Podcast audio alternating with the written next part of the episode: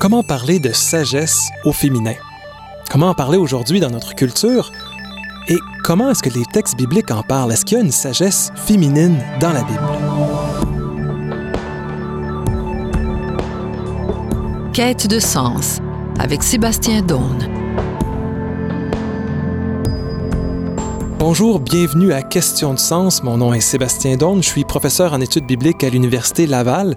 Et dans cette série, vous le savez, on, regarde euh, les textes bibliques, en particulier la littérature de la sagesse, des livres qui sont euh, pas tellement connus du public en général, mais qui portent une sagesse, quelque chose d'intéressant. Et on les regarde à partir de questions qui nous préoccupent aujourd'hui. Et une des questions qui, qui préoccupe euh, qui nous préoccupe aujourd'hui au Canada, entre autres, c'est la question du rapport homme-femme, femme-homme.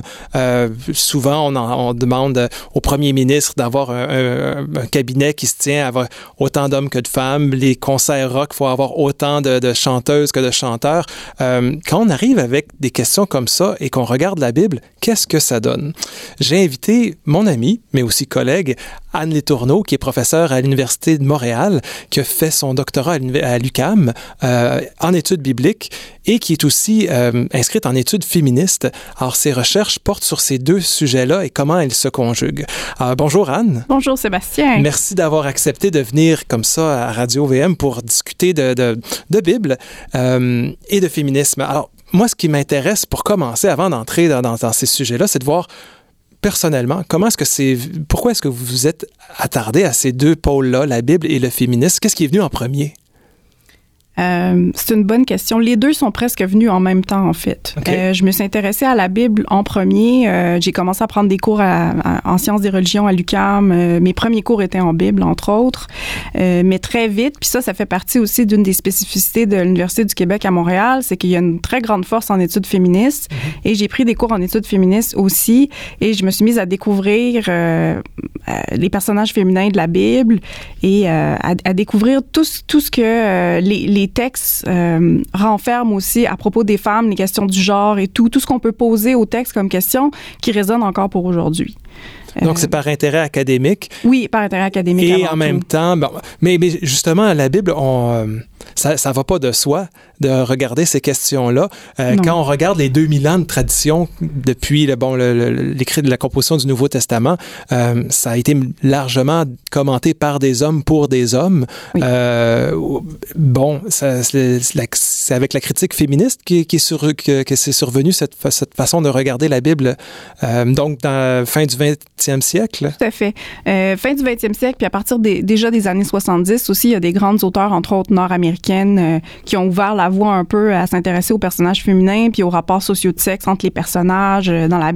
Je dirais que euh, même la critique narrative a beaucoup aidé à ouvrir ce champ-là, à redécouvrir les personnages féminins.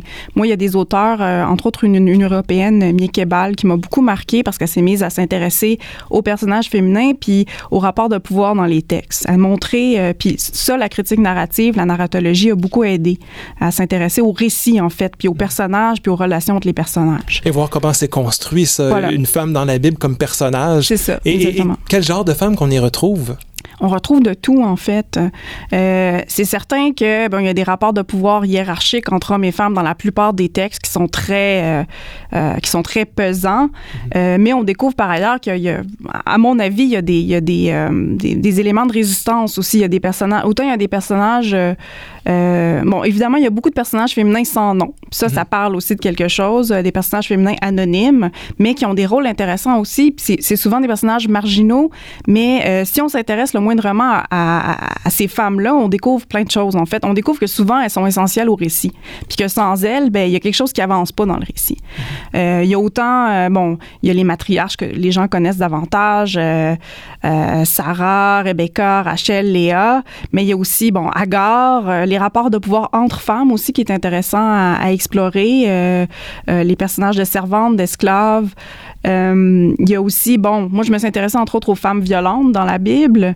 Euh, Donc la violence, c'est pas juste au masculin. Non, non, non, non. Il y a des, il y a, il y a des, il y a des petits, euh, disons des petits cas d'exception avec des femmes qui euh, qui prennent en charge souvent euh, de se défendre ou de ou de bon d'assurer leur propre survie en, en, en, bon en mettant à mort des hommes ou autres là. Et, et, et dans, dans, tous ces récits là, quand vous regardez la Bible avec ces questions là, vous faire ressortir le, côté féminin. Est-ce que ça, ça aide à regarder la société dans, dans laquelle on est? Est-ce que ça apporte une façon de comprendre euh, le monde d'aujourd'hui? Moi, je pense que oui. Euh, notamment, moi, je me sens trop intéressée à des textes qui parlaient de violence au féminin, mais qui étaient complètement euh, articulés avec la violence faite aux femmes, en fait. Euh, comme quoi, la, violence, la violence au féminin est souvent faite comme euh, en réaction à la violence faite aux femmes. Moi, je pense entre autres, bon, c'est un texte qui est pas beaucoup connu.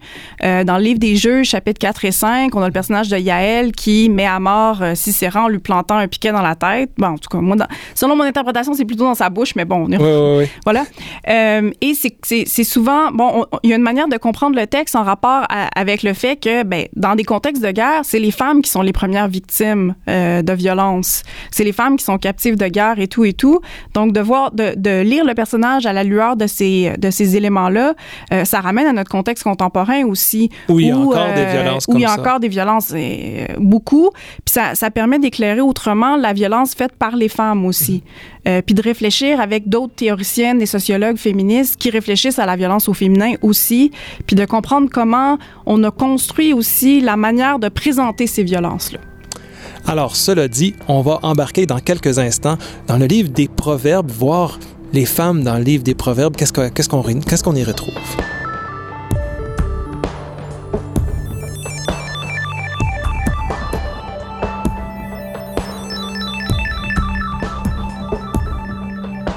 Vous êtes dans l'émission Question de sens avec Sébastien Daune.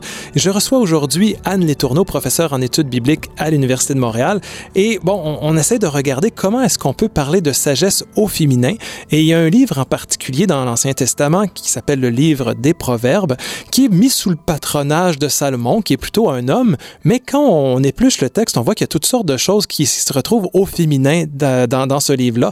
Entre autres, la sagesse comme telle. Hein, euh, en, hébreu, c'est féminin et, et, on va, les auteurs bibliques vont aller plus loin avec, avec cette imagerie féminine autour de la sagesse. Euh, Pouvez-vous nous introduire à ça, Anne Letourneau? Oui. Euh, en fait, le personnage de la sagesse, la sagesse personnifiée au féminin, on la retrouve surtout dans les neuf premiers chapitres du livre des Proverbes. Donc, puis souvent d'ailleurs, la datation du texte varie. les premiers chapitres, on les place plutôt à l'époque bon, post-exilée euh, alors, euh, bon. c'est pas euh, si important que ça, mais c'est pour dire. C'est des, des, parties plus récentes, en fait, où là, on découvre que, ben, en fait, c'est peuplé de personnages féminins. Les neuf premiers chapitres du livre des Proverbes sont peuplés de personnages féminins et le personnage le plus important pour les auteurs, en fait, c'est le personnage de la sagesse. Qui est cette dame sagesse? Parce que, bon, c'est un concept qui devient une espèce de personnage. Oui, oui, c'est un personnage. Qui va prendre la parole. Qui prend la parole, qui se promène dans la rue, qui appelle les gens à venir vers elle. Euh, bon, c'est vraiment un personnage public. ça, c'est important de le mentionner. Elle se promène dans la rue. Puis là, on peut imaginer les rues de Jérusalem ou autres. Elle se promène, puis elle interpelle les gens pour leur dire de venir vers elle. Elle, elle interpelle en particulier ceux qu'on appelle les naïfs, euh, les gens plus, euh, les ignorants, ceux qu'on qualifierait de plus stupides ou quelque chose, pour qu'ils reviennent vers le droit chemin. Mhm. Donc, il y a toute une imagerie dans le livre des Proverbes qui est associée, étroitement associée au personnage de la sagesse, des routes puis des voies. Puis elle, elle appelle à, à, venir emprunter sa voix à elle pour, euh, pour acquérir de la connaissance, de l'intelligence et tout et tout. Mais ça va pas de soi un personnage public, hein, parce qu'à cette époque-là, les femmes étaient plutôt dans le domaine du privé. Et là, on a cette dame sagesse qui, elle, est au milieu de, de, la circulation et elle appelle le monde à venir vers Mais elle. Mais c'est ça qui est très intéressant aussi, puis ça appelle à remettre peut-être un peu en question l'espèce de dichotomie privé-public qu'on associe souvent au monde ancien en disant que c'était très rigide et tout. Il y, a, y a, beaucoup d'auteurs bon, qui appellent aussi à, remettre au moins en partie en question en tout cas, ce texte-là remet ça en question. Entre autres, oui, oui, oui. Puis comme quoi les femmes euh, des classes, euh, les, des classes plus populaires, ben probablement qu'elles circulaient pas mal plus qu'on pensait dans, dans, en dehors de la maison et tout. Euh. Donc on a ce personnage de la dame sagesse, cette sagesse personnifiée qui, qui dit venez vers moi. Oui. Et qu'est-ce qui arrive quand on va vers elle? Quand on va vers elle, ben ça nous permet, bon ça, en fait c'est le jackpot là, quand on, on, Le gros on décide d'aller vers elle. euh, elle nous donne tout. La sagesse, c'est un symbole de vie. Euh, elle nous donne tout la compréhension, l'intelligence, la connaissance, la paix. Euh, elle est souvent représentée dans, dans les neuf premiers livres, euh, les, neuf premiers, les neuf premiers chapitres du, de- du livre des Proverbes, comme quelqu'un qui va nous amener des richesses, euh, des bijoux, des cadeaux. Elle nous, elle nous donne une couronne. Donc, elle est associée avec euh, avec tout ce qui est tout ce qui est bon en fait. Et euh, elle est associée à la justice, à la droiture. Donc, toutes les qualités euh, que, l'être humain devrait euh, acquérir et pratiquer au quotidien. Est-ce que ça a un rapport avec ce qu'on attribue à Salomon aussi, qui aurait demandé la sagesse, puis qui va avoir justement plusieurs des attributs que vous avez mentionnés? Ben c'est pas pour rien que ces livres-là sont attribués à Salomon aussi, là, parce qu'on discute de sagesse. Puis c'est ça qui, qui en, qui en fait, euh, bon, qui, fait des, bon, de tous les livres de, euh, sur la sagesse, euh, quelque chose de l'ordre, bon, on- qui sont attribués à Salomon comme avec le Cantique des Cantiques, etc., Ouais, ouais. Coëlette. Mais c'est quand même intéressant. certain. Oui. Ce, ce- ce Salomon-là, qui est un homme, qui est le roi et tout ça, mais Ouais. la source de, de, de, de toute sa royauté, sa façon d'être roi, c'est la sagesse qui est une femme. Là. Oui, tout à fait. Euh, Donc, non, elle apporte toutes sortes de- de richesses. Oui, oui, oui. Puis elle, elle est associée aussi euh, à l'enseignement familial. Elle est, elle est étroitement associée à ce que, parce que souvent dans, dans le texte, dans les pre- neuf premiers chapitres, on a le, on a le, le- en fait, c'est un peu comme si c'est le père qui parlait à son Oui. fils ou à ses fils. Écoute mon fils. Et qui écoute mon fils, euh, garde les, les enseignements de ton père, de ta mère, etc. Donc, il y a quelque chose de l'ordre aussi d'une sagesse familiale à conserver. Donc, cette sagesse-là qui se promène dans la rue, c'est aussi ce qui est transmis par les parents et qui est à conserver. Donc, euh, il y a toute ce- cette dimension-là qui est comprise. Et bon, on pourrait y revenir, mais c'est à des fils qu'on parle. C'est jamais à des filles. C'est, c'est, c'est, c'est les, à des fils? les destinataires attendus ici, ce sont des garçons. C'est des Voilà. hommes. Mais dans ce qui parle, il y a un homme, mais aussi une. euh, écoute ton père, Oui. la, la sagesse de son père, écoute la sagesse de ta mère. Oui. Donc, il y a- quelque chose de féminin qui est transmis Oui. à ces Oui, hommes-là. oui, il y a quand même euh, la part de la mère, même si c'est moins important, je dirais, que la Ouais. figure du père dans le. Mais oui, c'est là. Donc, effectivement, on peut pas dire que hommes et femmes, c'est la même chose à cette époque-là. Tout le monde a la même éducation. Il y a une éducation spécifique pour les hommes, en tout cas construite par ce texte-là, mais Et- qui inclut une sagesse féminine. Oui, mais justement, puis ça, c'est des, des- des hypothèses très intéressantes quand on, on- on lit les deux proverbes, puis on lit toute la littérature qui, secondaire qui a été faite pour essayer de comprendre ce texte-là Ouais. aujourd'hui. Euh, c'est intéressant parce qu'on se demande pourquoi avoir choisi une figure féminine de sagesse? Mhm. Bon, il y a toutes sortes de raisons, mais il y a aussi peut-être une question pédagogique de, on parle à des garçons, ce Ah. qu'on leur présente comme l'option intéressante, ben c'est une, sagesse féminine. Puis d'ailleurs, il y a plusieurs passages du livre des Proverbes où on appelle à étreindre, à embrasser la sagesse, et on la présente un peu comme la compagne idéale, et on la présente aussi comme une espèce de, en parallèle avec euh, la, la femme. euh, je pourrais dire, l'épouse légitime. Mhm. Puis, euh, Qui bon, doit ressembler à la sagesse qui doit à ressembler à la sagesse et qui. Donc, non seulement marie-toi à cette sagesse-là, mais concrètement, celle avec qui Oui. tu te maries doit essayer de, de devenir sage elle-même. Et d'ailleurs, le livre des Proverbes se termine sur la présentation de la femme de valeur qui est la femme, l'épouse idéale par excellence et Oui. qui ressemble en plusieurs points à ce que, bon, la femme, la, la dame sagesse du début du texte. Donc, une espèce de... Et, et aussi à ce qu'on demande aux fils de, de faire, hein, Oui. euh, à quelque part. Donc, il y a, euh, même si les enseignements sont destinés aux, aux garçons, euh, en bout de ligne, on, on- on rend louange à, une femme qui a réussi à accomplir tout ça. Oui. Est-ce que les garçons réussissent à l'accomplir? On le sait pas, mais au bout du proverbe, on voit qu'il y a au moins une femme qui a réussi à oui, le faire. oui, oui. Tout à fait. Euh, moi, j'ai une question sur Dame Sagesse. Euh, c'est des attributs Mhm. qu'on a souvent, on a souvent dit que c'est des attributs divins euh, de la sagesse, Oui. que c'est peut-être même une espèce de déesse, ou que c'est tout simplement une métaphore. Euh, Qu'est-ce que vous en pensez, vous? Ben, il y a plusieurs auteurs, je dirais, je pourrais même dire autrices, parce que c'est surtout des femmes qui ont travaillé sur cette question-là, qui ont identifié des rapprochements avec des déesses proche-orientales, par exemple. Puis c'est d'autant plus intéressant que quand on va lire, en- entre autres, le chapitre 8 du livre des Proverbes, on a euh, la présentation de la sagesse comme étant... euh, en, en fait, la- un peu comme la première œuvre de Dieu dans sa création. Mhm. Puis comment elle l'a aidé dans sa création, puis qui est un peu le fondement de sa création, puis qu'elle a une relation avec Dieu et tout ça. C'est un peu une partenaire. Donc, il y a quelque chose d'intéressant de ce point de vue-là. Puis, euh, bon, c'est ça, il y en a, qui- il y a plusieurs personnes qui ont, qui l'ont, qui ont rapproché cette espèce de personnification-là. Euh, de, de, de déesse, de divinité. Euh... Parce qu'il faut, faut peut-être le rappeler, dans le monde de l'Ancien Testament, oui. éventuellement, on va vers un Dieu unique euh, de oui. la foi du judaïsme, christianisme, mais à l'époque, c'était polythéiste aussi, euh, en tout cas, si pas en Israël, juste à côté aussi. Donc, euh, on était habitué à avoir toutes sortes de dieux et déesses, dont certaines qui étaient plus proches de... de la, la, par exemple, on parle d'enfantement au chapitre 8. Oui. Alors, bon, il y a des déesses qui étaient probablement évoquées pour ça. Euh, Est-ce que c'est une déesse en particulier qui a inspiré ça ou pas? Est-ce que c'est devenu un attribut de Dieu, le, le Dieu unique? Euh, on le sait pas trop. On le sait pas, puis c'est pas le genre d'hypothèse. Bon, on, on pourra pas avoir de conclusion là-dessus.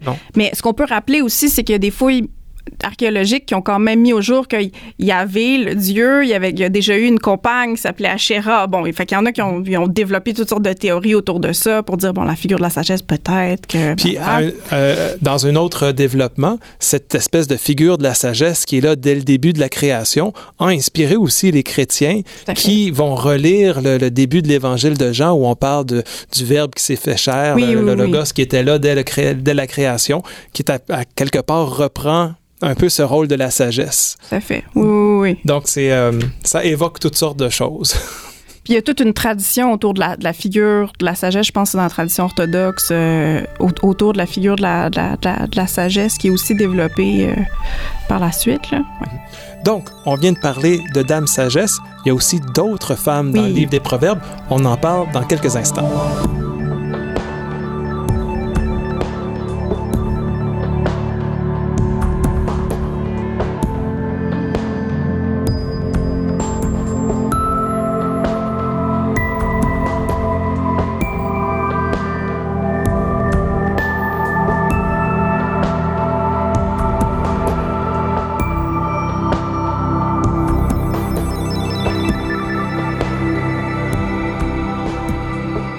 Vous êtes dans l'émission Questions de sens avec Sébastien Daune, professeur en études bibliques à l'Université Laval à Québec, et je suis avec Anne Letourneau, professeure à l'Université de Montréal en études bibliques. On parlait de Dame Sagesse pour peut-être nous donner un peu euh, l'idée du texte qu'on commente. Euh, peut-être qu'on pourrait lire un extrait du chapitre 9. Alors, je vous, euh, je vous cède la parole, Anne. Oui, donc je vais lire le chapitre 9, versets 1 à 6.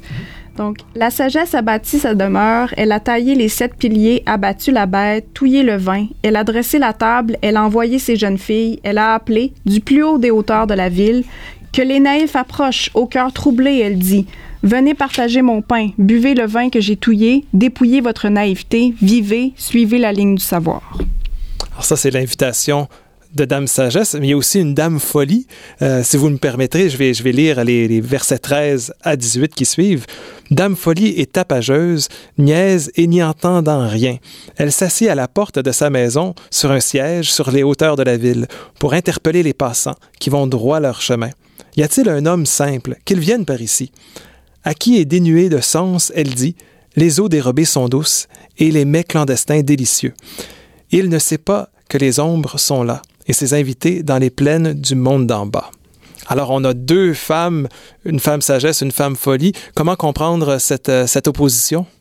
Donc, en fait, ça, ça termine le chapitre 9. Ça termine comme le, le, les neuf premiers chapitres qui sont une unité en soi dans le livre des Proverbes. Et on termine avec la femme folle, dans le fond.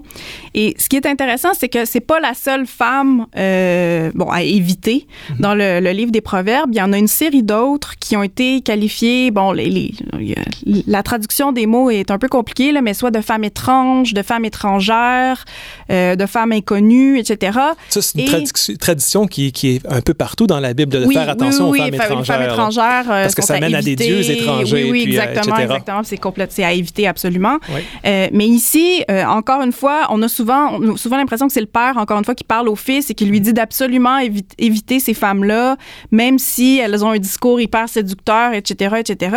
Et il y en a une série, euh, il y en a une, il y a une description d'une, entre autres, qui est plutôt présentée comme une femme adultère qui est éviter en Proverbe 7 où elle est, elle- bon, elle, elle cherche sa proie dans la ville puis elle finit par le trouver. Souvent, c'est des jeunes hommes. Bon, c'est vraiment, on parle vraiment à des jeunes hommes. là. Et euh, elle invite à venir chez elle parce que son mari est absent. Puis là, elle décrit euh, son lit avec ses draps luxueux, puis etc., etc. Il y a une Puis- espèce d'invitation à la sexualité, Oui, mais en fait. dehors des normes. Tout à fait. Puis c'est- Donc ça, c'est une des femmes complètement invitées. Et ce qui est particulier avec cette série de femmes-là, à travers les chapitres 1 à 9, c'est que ben on les présente comme menant à la mort, en fait, menant à- au monde des morts, au Sheol. Comme quoi leurs pieds mènent là. Donc si on emprunte les voies qui mènent vers ces femmes-là, ben ça mène à la mort. Puis ça, ça peut être de manière métaphorique ou non. Ça peut être, euh, ça peut être d'une manière euh, pour dire que les personnes qui les suivent vont être exclues de la communauté, euh, vont être déracinées de tout ce qui, ce qui fait, ce qui fait la partie de la communauté, ou carrément, on pourrait même le comprendre un peu comme quelque chose de vous allez mourir ou votre longévité va être aff- affectée par ça parce que vous faites les mauvais choix, etc., etc. Une chance qu'il y a aussi la, la figure positive de, de Dame Sagesse, parce que Oui. sinon, ça deviendrait un livre carrément misogyne. Oui. Puis même, oui, puis même, même, euh, ben comme j'en parlais un peu tout à l'heure, il faut quand même, on peut quand même être critique par rapport à la figure de la sagesse parce que c'est c'est une figure qui est présentée, bon, c'est comment je pourrais dire, c'est une pédagogie érotique un peu. Hein? C'est, c'est, elle, est- elle aussi, elle est dans un mode séduction, la sagesse. Et c'est, bon, on est, on est dans un rapport hétérosexuel. là. Les jeunes filles, on leur, les jeunes filles, pardon, les jeunes fils, on leur présente une, une femme avec, les, avec, avec la qu'ils devraient fréquenter dans le fond. Donc on reste dans cette dynamique-là. On sort pas vraiment de ce cadre-là.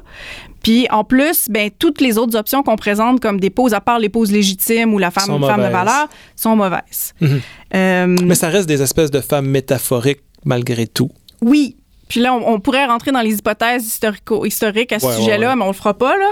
Euh, mais euh, mais c'est, mais c'est intéressant. Puis ça, ce qui est intéressant en fait, quand on considère, parce que souvent on prend d'un côté on a la femme sagesse, puis de l'autre on a la femme folle à éviter, euh, qui nous qui nous invite à manger, mais qui s'amène vers la, la mort, le chiol, etc. Puis on les oppose, on les comprend seulement comme s'opposant. Mais si on creuse un peu, on s'aperçoit qu'elles sont très semblables en fait. Oui, oui, oui. Ben, les Parce deux cherchent à séduire. Les deux cherchent à séduire, les deux sont dans l'espace public, les deux proposent à manger et à boire, les deux, en fait.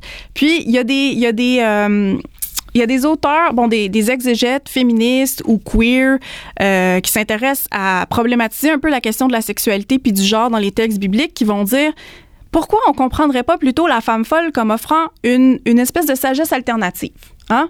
Pour comprendre Qui est peu recommandable selon la visée narrative. Selon la du visée texte. narrative du texte, exactement. Comme d'un point de vue idéologique, le père, lui, il dit, il va pas vers elle. euh, on, Ben, quelque part, le fils qui voudrait voir ailleurs pourrait avoir cette option-là quand ça. même. Elle, est, quoi- elle est mentionnée. Comme quoi, ces femmes-là qui sont diabolisées, en fait, dans le texte de Proverbe 1.9, pourquoi est-ce qu'elles présenteraient pas plutôt juste une alternative à la sagesse, euh, la, bon, la sagesse traditionnelle, dans le fond? Euh, donc, ça, ça, ça bouscule un peu les catégories. Et, et d'ailleurs, le livre des Proverbes est associé à une espèce de sagesse très Oui, traditionnelle. tout à fait. tout euh, à fait. où on, on pose pas tellement de questions sur nos traditions, on les affirme, on les apprend et on continue, alors que d'autres euh, textes bibliques vont remettre en question justement cette sagesse Oui, traditionnelle. oui, oui, par Donc, exemple, euh, par Coëlette, oui. Job, euh, oui, oui, tout Donc, à fait. Mais ce qui est intéressant, c'est de voir qu'à l'intérieur même du livre des Proverbes, ah ben peut-être il y a quand même quelques, quelques options différentes. Puis c'est là que le lectorat a un rôle à jouer. Puis que c'est lui, c'est à, à lui, ouais, bon, au lectorat à bousculer un peu euh, ces catégories-là, puis à refuser de, de reconduire le cadre binaire dans lequel on comprend ces femmes-là dans le premier. Le cadre binaire. euh, binaire. Qu'est-ce que vous voulez dire par là? Euh, L'opposition traditionnelle, l'espèce de dichotomie où on, on fait en sorte que les femmes, on, on- on en fait des catégories qui s'opposent tout le Ouais, temps. ouais, il y a les ouais. bonnes puis il y a les mauvaises. Il y en a peut-être entre les deux, c'est Il y en ça. a peut-être entre les deux, puis il y a peut-être aussi est-ce qu'elles sont vraiment mauvaises, puis dans, de quel point de vue elles sont mauvaises? Exact. Puis pourquoi est-ce qu'on utilise des, des images féminines pour en parler? Est-ce qu'on pourrait faire ça avec des images masculines? Ou autres? Oui, c'est ça, exactement. Mettre des genres exactement. Ouais. sur ça? OK. Euh, Est-ce qu'il y a d'autres euh, femmes qui peuplent cet imaginaire des proverbes? Il y en a une qui m'intéresse. euh, vers la fin, il y a la mère de Lemuel, je Oui, crois, qui, oui, qui- oui, qui oui. l'a instruit en sagesse. Puis après ça, bon, ben, le texte transmet ce qu'il Ouais. a reçu. Donc, euh, on- on- ça, ça fait quand même partie de, de celles qui, qui transmettent leur sagesse. Mais il faudrait aller relire ce qu'elle transmet comme sagesse. Oui, c'est quand même particulier. C'est Parce relié à la met boisson. en, elle met en, elle met en, en, comment je pourrais dire, elle met en garde contre les femmes. OK. fait que si on revient à Donc, c'est une femme qui n'est pas euh, féministe. dis- mais c'est chapitre. Euh, c'est 30, 30. je crois. Alors, juste c'est avant. 31, début de 31. Ouais, juste avant la, la, la, la femme de. Euh, donc, on peut le lire peut-être? Ben. Allez-y. Parole de Lemuel, roi de Massa, que sa mère lui a appris. Mon fils, fils de mon ventre, fils de mes rêves, non, non et non, ne donne pas ta puissance aux femmes, ton sexe aux prophétesses des rois. Ce n'est pas au roi, Lemuel, pas au roi de boire du vin, pas au prince de la bière, etc., etc. Bon, c'est une mise en garde contre les femmes, encore, dans la bouche d'une autre femme. Euh, c'est, c'est, c'est, euh, c'est c'est dérangeant. Oui, à quelque part, on, utilise euh, une femme pour dire, ouais, euh, ça, à, cet égard-là, comme figure de la sagesse, puis, ça, ça nous appelle à sortir du cadre des proverbes. Moi, je pense que la reine de Saba est plus intéressante. Mais bon, ça, ça ouvre sur, sur, autre chose, mais il y a beaucoup de personnes qui l'ont pensée comme une figure, une espèce d'incarnation de la sagesse, elle aussi, dans sa rencontre avec le roi Salomon. Et à mon avis, elle peut être plus peut-être plus euh, stimulante que mhm. ah, puis à, quelque part ça nous euh, mais c'est quand même je suis, je suis content qu'on en a parlé de la mère de Lemuel parce que ça nous met en garde de dire ben oui parler des, des figures féminines dans la Bible c'est une façon de, de d'être féministe, mais il faut faire attention, c'est pas toutes les figures féminines qui peuvent porter à, avoir un regard plus égalitaire. Euh, ah non, pas du tout. Au contraire. Pas du tout, pas du tout. Hmm. Et euh, bon, puis il y a d'autres rapports dont, dont, il faut tenir compte dans les textes. Il n'y a pas juste des rapports de genre, il y a des rapports de classe, de, de de race et d'ethnicité. Euh, si on, bon, on a mentionné tout à l'heure euh, Sarah, Agar. Euh, bon, c'est deux, c'est deux, c'est des rapports entre deux femmes, mais qui sont absolument hiérarchiques et inégalitaires et qui ont tout à voir aussi avec la classe, la race, etc. En terminant, Anne Letourneau, en quoi est-ce que ce regard sur les femmes dans le livre des prophètes peut nous dire quelque chose à nous aujourd'hui sur notre rapport femme-homme et notre relation à, l'enseignement, à, la façon de transmettre le savoir? Euh, ben, déjà, ce que je mentionnais un peu, moi, ça, moi, ça, ça me donne à réfléchir beaucoup sur euh, ah oui, sur la manière de transmettre le savoir, ça c'est très intéressant. Parce que si on, on, revient aux textes philosophiques qu'on fréquente le plus souvent, qui sont pas dans la Bible, on pense à Platon, Aristote, etc. Et, et puis, euh, je Et même plus récemment, hein, oui, Nietzsche et autres, c'est des hommes. On est dans un monde d'hommes. Et euh, de fréquenter les proverbes puis d'aller voir un peu les, les, les, rapports entre les femmes puis ce que, ce que ça fait d'avoir une figure de femme comme sagesse je pense que ça vient bousculer un peu les catégories puis ça devient vraiment intéressant. Euh, bon il y a beaucoup d'étudiantes en philosophie qui, qui, ont probablement eu le sentiment à un moment ou à un autre de pas avoir leur de, pas être capable de mettre leur pied à quelque part dans le texte. Mm-hmm. parce qu'il y, a pas question des femmes puis même quand il y a question des femmes ben c'est souvent moi je pense à Diotime entre autres dans le banquet de Platon ben c'est du ventriloquisme pour mm-hmm ce que les messieurs ont à dire. Il y, y a, vraiment, alors que, bon, puis je dis pas que là, c'est parfait ici qu'on a une figure de féminine parfaite qui nous donne à penser, mais le fait d'avoir ces femmes-là, cette, espèce de peuple de femmes-là dans Proverbe 1.9, ça nous invite à réfléchir euh, au rapport entre philosophie, sagesse et euh, le féminin ou le genre, la question du genre en, plus généralement. Et euh, bon, un peu, moi, j'invitais aussi à, à, décloisonner un peu l'espèce d'opposition entre euh, sagesse et femmes folles, femmes étranges, etc. De penser les femmes comme collectivité, de les penser ensemble dans le livre des Proverbes, euh, ça peut ça peut être une, une, une option intéressante. Et je reviendrai finalement à Proverbe 8, où la sagesse est partenaire dans la création. Je pense que ça aussi, ça mhm. ouvre une porte super intéressante euh, pour réfléchir euh, à la sagesse en général. Et ça dit qu'à quelque part, dans la tradition judéo-chrétienne, même Dieu a quelque chose de féminin en Tout lui, fait. Oui, oui, sa sagesse. Merci beaucoup, Anne Letourneau. Merci à je rappelle que vous êtes professeure à l'Université de Montréal. Euh, si les auditeurs, si vous voulez nous contacter, nous donner vos impressions, vos questions, vous pouvez utiliser le courriel de la station auditoire-radio-vm.com mon nom est Sébastien Daune. Euh, je remercie en terminant Alexandra Joujean à la technique et on se dit à la prochaine.